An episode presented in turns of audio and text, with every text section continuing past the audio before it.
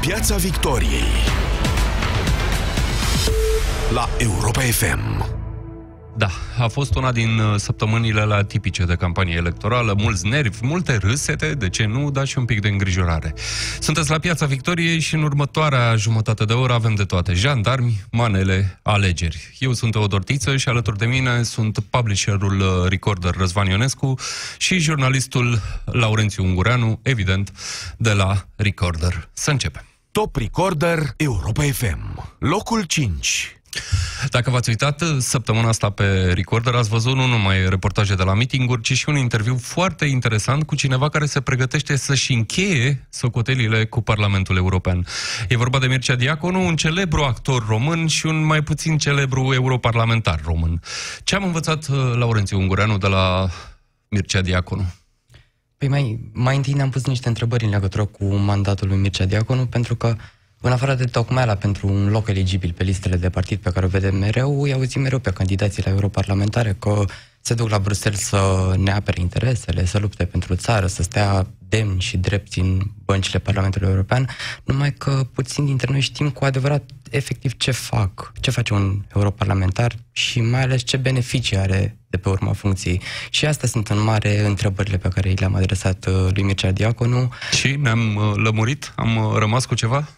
Mircea Diaconu a încercat să ne explice că nu e o sinecură această funcție de eurodeputat și că avantajele nu sunt chiar așa de mari cum vorbește lumea, numai că uh, a ieșit de o, o listă destul de lungă. Indemnizația lunară, călătorii la business class, diurnă, pensie, salarii pentru asistenți, încă niște cheltuieli de protocol. Până la urmă, să spunem că e acolo un argument foarte, foarte interesant. De ce călătoresc europarlamentarii români la business class? Uh, acolo, în fața avionului, unde mm, călătorii uh, se suie primii, cei care au bilete acolo, uh, se trage perdeluța așa când se servește masa. Ei bine, în explicația lui Mircea Diaconu este că în felul ăsta ajută taromul, pentru că biletul este foarte, foarte scump, e plătit de Parlamentul European și uh, taromul uh, câștigă, pentru că europarlamentarii români merg la business class. Asta? Asta, director e aproape un autodenunț al României sau în fine al, uh, parlament, al reprezentanților noștri. Da. Să, trebuie spus că totuși România, fiind al șaptelea stat, inclusiv din punct de vedere al numărului populației, atunci și ca număr de reprezentanți al șaptelea stat în Europa, are 32, cred, uh, de reprezentanți în Parlamentul European, ceea ce înseamnă relativ mult raportat la alte state. Belgia, care are totuși capitala Europei, are mult mai puțin, cred că 10, 12, ceva de genul ăsta. E, oamenii ăștia se plimbă cu avionul, iar ce spune Mircea Deaconu este că noi luăm bani de la Parlamentul European mai mult decât ar fi normal, dacă s-ar lua bilete la, la uh, economii într-un număr de sute mii de călătorii, totuși în, în, cu 32 de parlamentari și 5 cu ani de zile, 5 da. ani de zile uh, subvenționând în felul ăsta Taromul. Taromul are în felul ăsta o subvenție importantă din banii contribuabilului european în general, acolo unde România evident nu este cel mai mare contribuabil sau cetățeanul român e cel mai mare contribuabil, așa că uite, iată o formă de subvenție mascată pe care șmecheria românească a găsit-o. Cred Acum, că nu eu e... nu știu dacă e neapărat o subvenție, dacă nu cumva este o explicație explicație venită din... Uh, sigur, sigur. Nu știu cum să-i spun Dar faptul elegant, că s-au gândit modestie, la asta, poate. faptul că s-au gândit la asta, că da. s-au vorbit în, între ei, ca asta dezvăluie Mircea Deaconu, arată șmecheria asta uh, românească, dincolo de faptul că a merge până la Bruxelles și în general în, a merge în Europa pe curse inter continent, uh, aici în interiorul continentului la business e o bazaconie, adică până la urmă în afară de faptul că Uh, îți aduc o mâncare cu șervețele, nu de hârtie, ci de, uh, de bumbac, nu ai nimic în plus. Plătești sute, uneori chiar o mie de euro în plus. Uh, pentru nimic, pentru nimic da. aproape. Să-l ascultăm, vă propun pe Mircea Diaconu, explicând cât de mare e sau nu e salariul la Parlamentul European. Era o discuție în direct la Antena 3 și un personaj foarte important, un mare sociolog, avansa despre altul, nu despre mine, nu mai despre mine, eu zugrăveam în casa asta vară. Și zice domnul acolo, despre altul, zice 40-50 de mii de euro, nu știu ce. Și ca să cadă pe scară.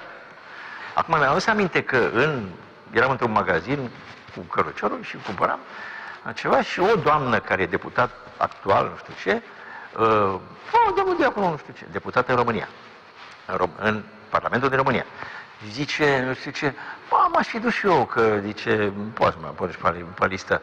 Zice, da, cât, zice, într-adevăr așa, cam 25-30 de mii de euro, nu știu ce? Nu, doamnă, ce vă veni? Și am spus cât? A, nu mă mai duc, zice, că ăștia câștig, că am și cabinet notarial, îi câștig într-o două, trei zile. Trebuie să-i recunosc lui Mircea Diaconu farmecul. E, e o poveste așa foarte, foarte interesantă. Nu spune exact cât, cât câștigă, dar ține să ne asigure și pe doamna deputată a dezamăgit-o să ne asigure că nu câștigă atât de mult. N-a zis Mircea Diaconu ce vrea să facă în continuare, Laurențiu?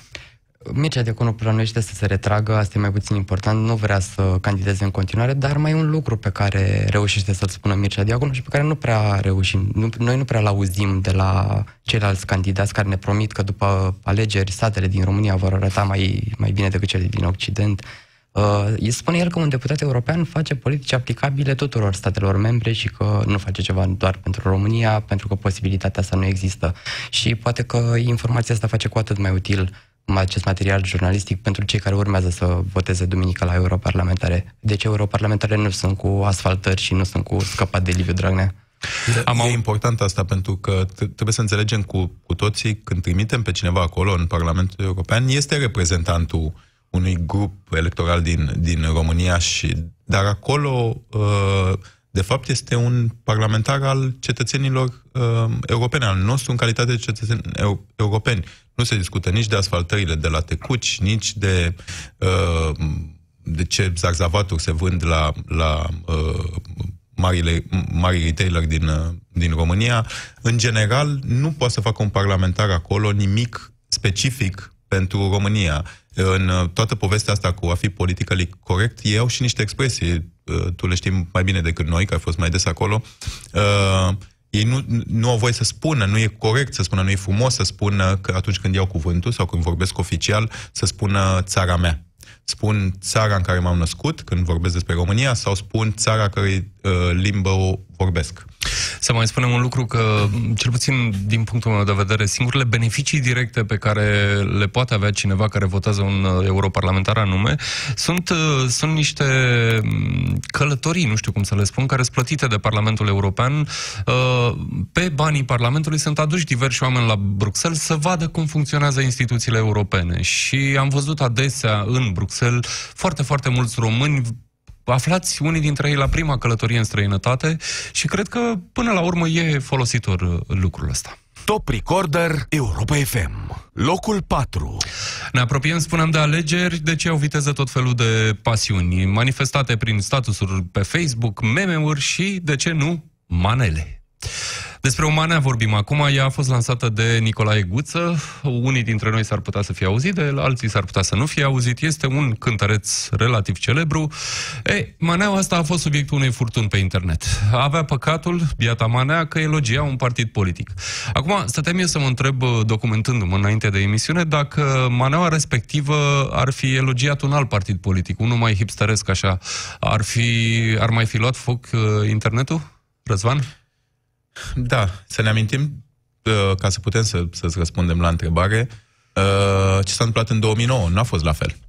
Uh, Traian Băsescu, pe ultima 100 de metri la turul 2, în bătălia aceea la, la uh, sutime, la poză, până la urmă, cum se spune în atletism, câștigat în fața lui Mircea Joană, uh, a lansat, echipa lui a lansat atunci o manea întâmplător tot uh, cu guță, uh, despre care nu s-a vorbit la fel. E adevărat că dacă luăm din punct de vedere al marketingului politic lucrurile, probabil că în cazul lui Traian Băsescu, la vremea respectivă, a fost mai eficientă pentru că pentru un candidat cum era Traian Băsescu atunci, uh, te poți gândi că o astfel de, de manea poate să aducă voturi dintr-o zonă în care cu alt tip de, de marketing politic era mai greu să ajungă. Păcând pentru PSD, Uh, e mai greu să-ți închipui asta. În principiu, electoratul PSD sau bună parte din electoratul PSD e destul de prieten cu, cu genul ăsta muzical, măcar așa, din, uh, la prima intuiție sociologic vorbind, uh, îți poți închipui asta. Mare lucru nu poți să,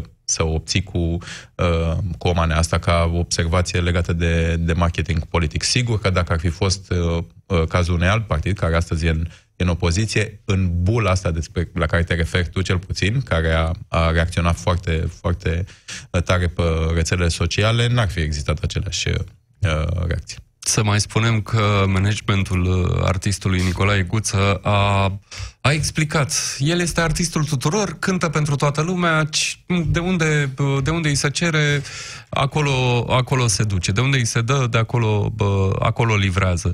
Uh, bietul Nicolae Guță, m-am uitat pe pagina lui de Facebook un pic mai devreme, suferă. Suferă rău. El continuă să lanseze piese, continuă să, să-și prezinte aspecte din viață. Era o poză acolo cu el jucând șah, se relaxa.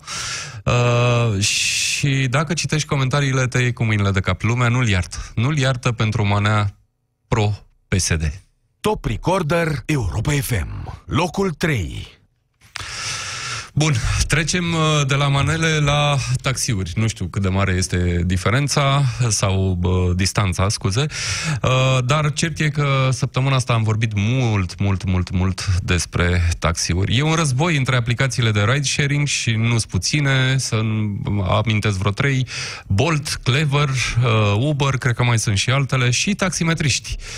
Uh, s-a spus despre aplicațiile astea că o să dispară cu totul uh, după ce, și că taximetriștii au câștigat partida. După ce uh, guvernul a adoptat o modificare la legea taximetriei, uh, spunând guvernul că uh, face modificarea asta ca să elimine pirateria. Acum, uh, guvernul a promis de altfel că va reveni cu o, mm, o altă ordonanță care să reglementeze și aplicațiile de ride sharing. Ce s-a întâmplat săptămâna asta a fost că a fost un moment de panică, vai rămânem fără Uber, nu a rămas fără Uber, uh, dar Uber e un pic mai scump uh, zilele astea și aici aș, aș avea de amintit un detaliu. Uber a trimis acum vreo câteva săptămâni, cred, un mail clienților, am primit și eu unul Uh, la un moment dat în care spunea în momentele de vârf ale zilei tarifele cresc. Deci tarifele, creșterile de tarife de uh, zilele astea sunt doar parțial din cauza celebrei ordonanțe.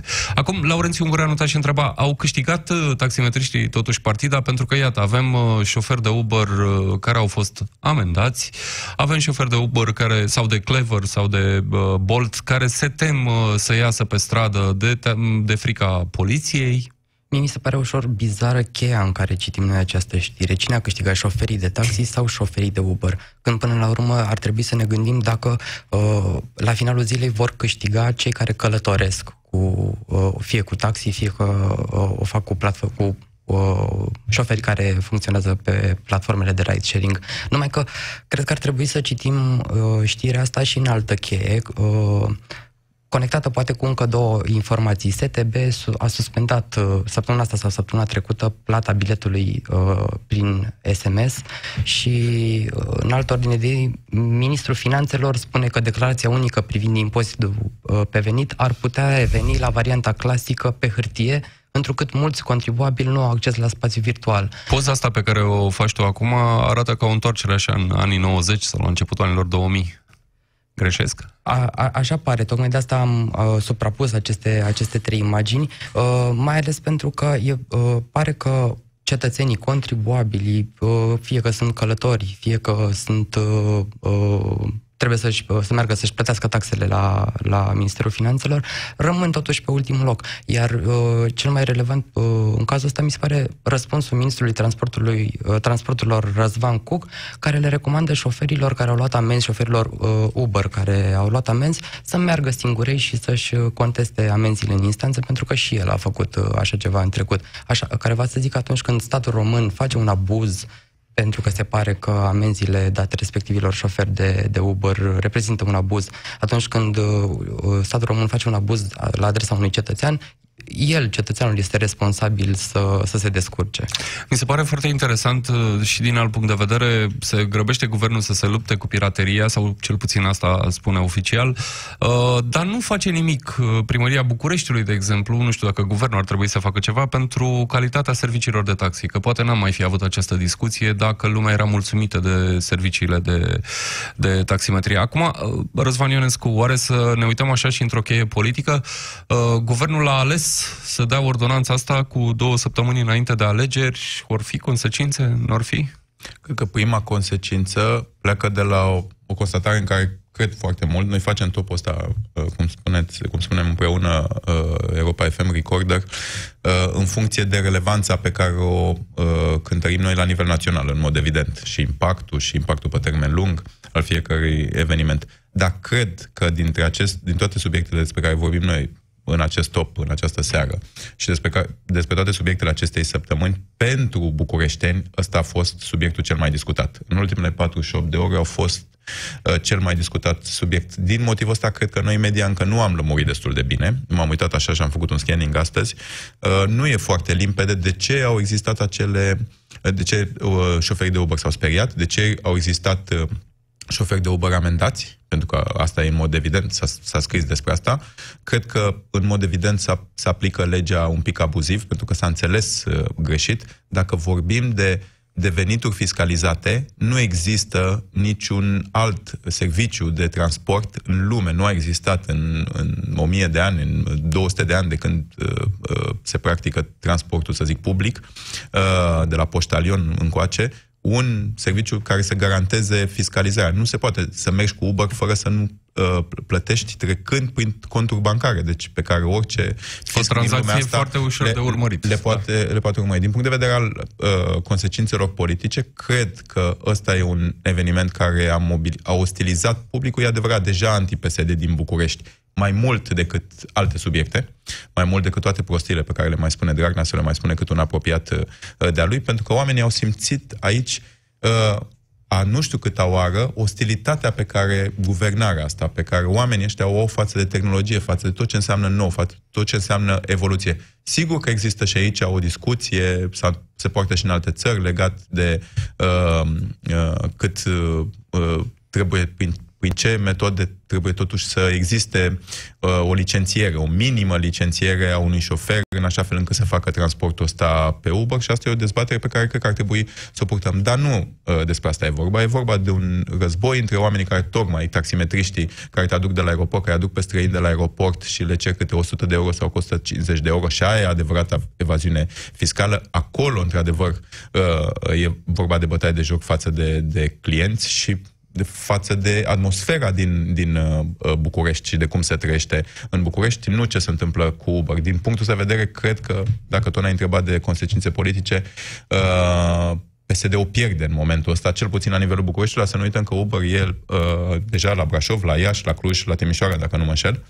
Uh, de ce în toate alt, în alte 4-5 orașe mari din România. O altă, un alt lucru de care putem vorbi din punct de vedere politic este că totuși șeful Uber România, care, din câte știu, CEO-ul Uber România are în uh, subordine și alte țări din, uh, din regiune, e un fel de uh, hub aici, un headquarter pentru, pentru regiune, este fica lui Gelu Diaconu, fostul șef ANAF, un dinamic uh, al lui uh, uh, Liviu Dragnea și, în fine, un om care l-a atacat deseori în ultimii ani pe, pe Liviu Dragnea. E posibil și aici să putem să facem speculații. Acum sunt conversații pentru care nu avem timp acum, dar poate ascultătorii noștri uh, pot să le ducă mai departe discuțiile despre transportul public din București. Poate din nou am fi discutat mai puțin, am fi pus pe un loc mai jos uh, știrea asta, dacă am fi avut un transport public. Pentru cine nu mă crede, îl rog să testeze metroul din Pipera pe la ora asta, așa, în orice zi a săptămânii. Top Recorder Europa FM, locul 2. Ei bun, uh, știți că în fiecare ediție tot încercăm să scăpăm de justiție, niciodată nu, nu reușim. Întotdeauna avem măcar o știre legată cumva de domeniul uh, justiției. Avem uh, de data asta o știre foarte complicată sau nu e ușor de povestit. O să îi cedez lui Laurențiu Ungureanu privilegiul de a explica de ce e importantă și care e știrea de pe locul 2 și de ce e importantă.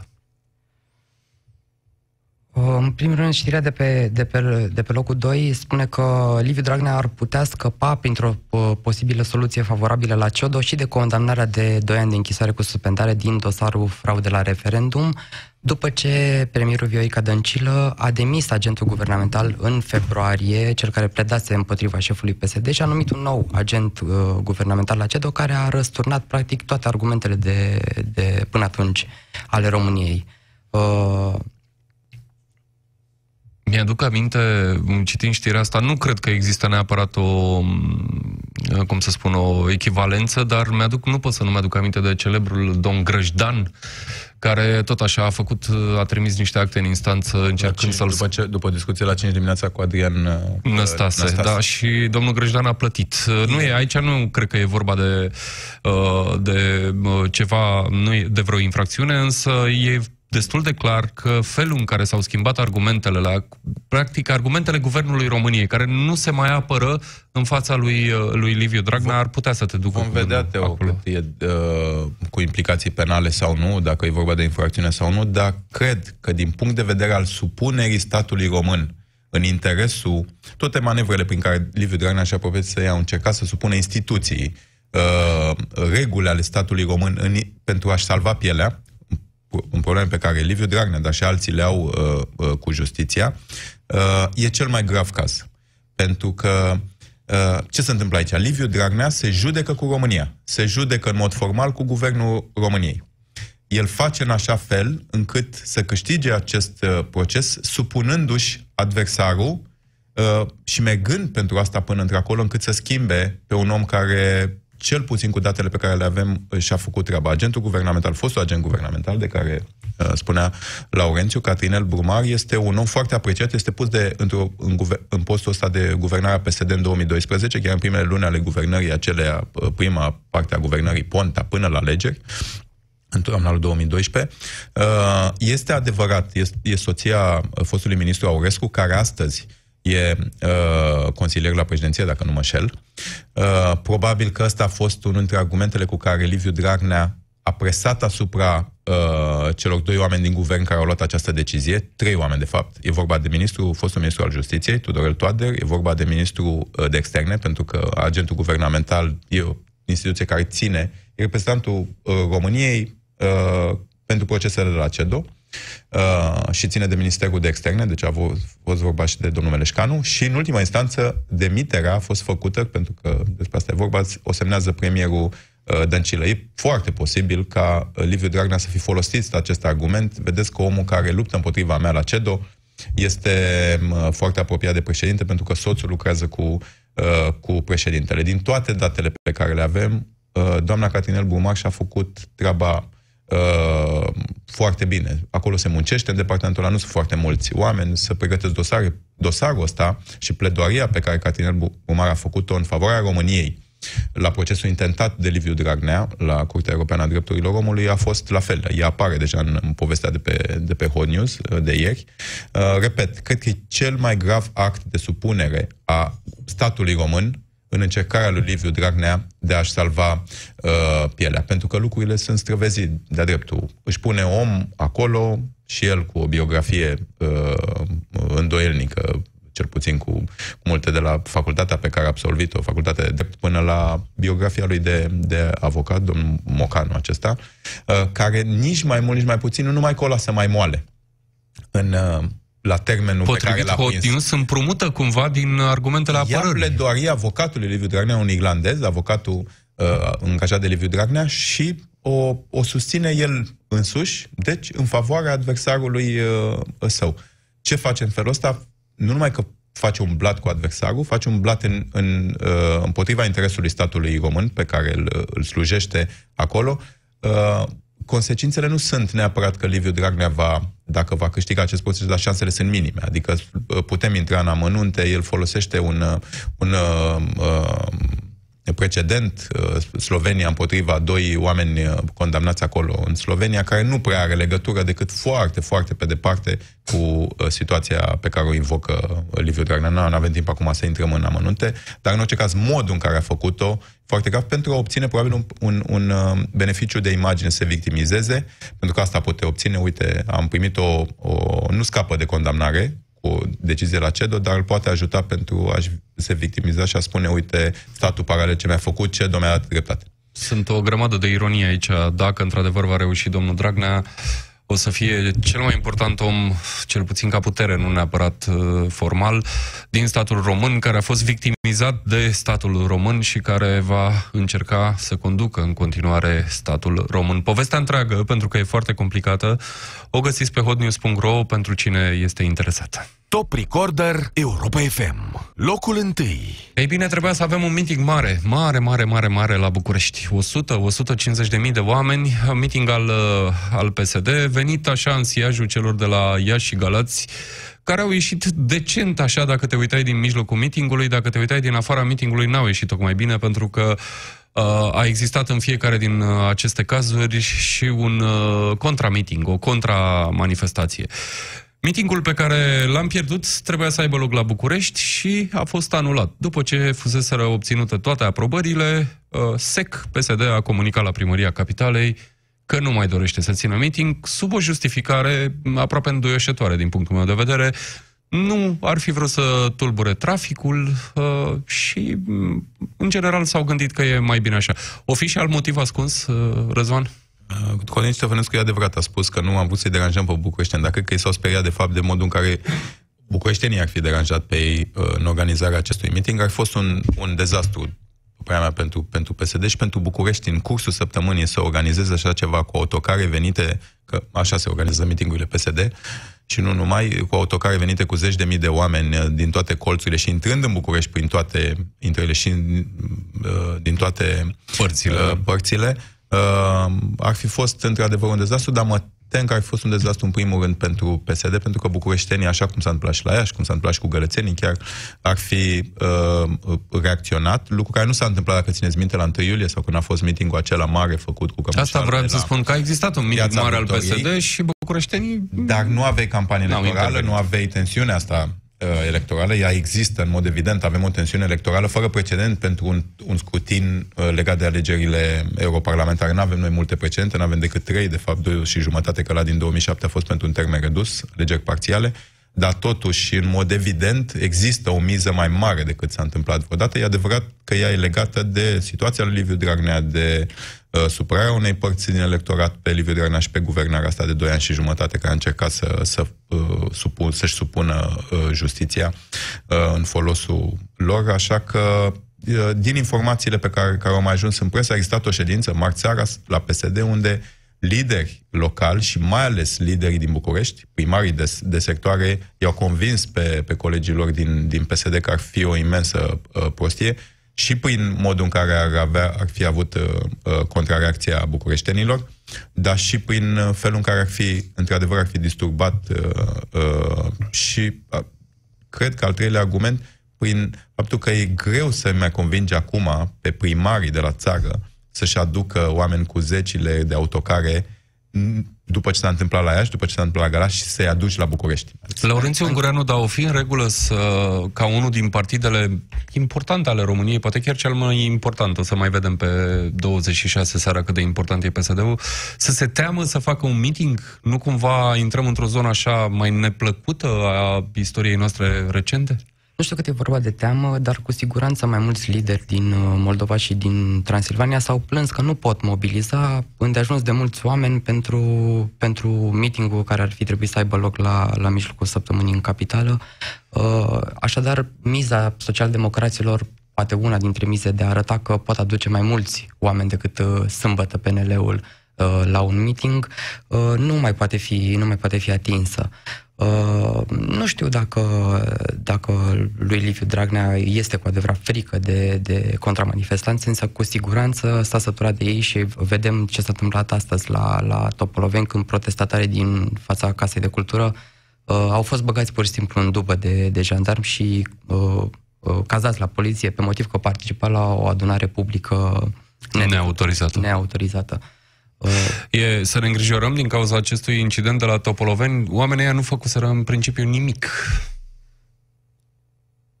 Era, e adevărat, uh, un protest spontan, uh, așa cum, așa cum au declarat și ei, și nu o adunare publică pe care ar fi trebuit să o declare în prealabil, așadar e clar abuzul uh, jandarmeriei, nu încape îndoială în cazul Și ăsta. asta e fără precedent, din câte știu eu, poate că prin 90 se mai fi întâmplat așa ceva, dar mai degrabă în 14-15 iunie, în 14, dacă țin minte, decât și nu cu poliția atunci, mai degrabă cu minerii. Uh, nu s-a mai întâmplat ca niște oameni care ies pe stradă să protesteze, indiferent împotriva cui au protestat, uh, oameni în astfel de situații uh, în România să fie ridicați în dubă doar pentru că au strigat ceva pe trotuar sau pentru că aveau o pancardă, maxim două. Uh, e un lucru de care cred că va trebui să, să mai discutăm și mai ales să mai discutăm de reacțiile autorităților, poliției și mai ales jandarmilor în, și ca să înțelegem mai bine și o recomandare așa la sfârșit de Piața Victoriei, cine vrea să înțeleagă ce s-a întâmplat la Topoloveni ar putea să urmărească Minority Report, un film despre cum sunt pedepsite infracțiuni din viitor. Asta a fost Piața Victoriei, Răzvan Ionescu, Laurențiu Ungureanu și Teodor Tiță. Luni, Piața Victoriei se întoarce cu Anca Simina, Cristian Tudor Popescu și Moise Guran. Recorder este o publicație creată și deținută de jurnaliști. Intră pe recorder.ro și donează pentru jurnalismul independent. Piața Victoriei. De luni până vineri, de la ora 18 și 15 la Europa FM.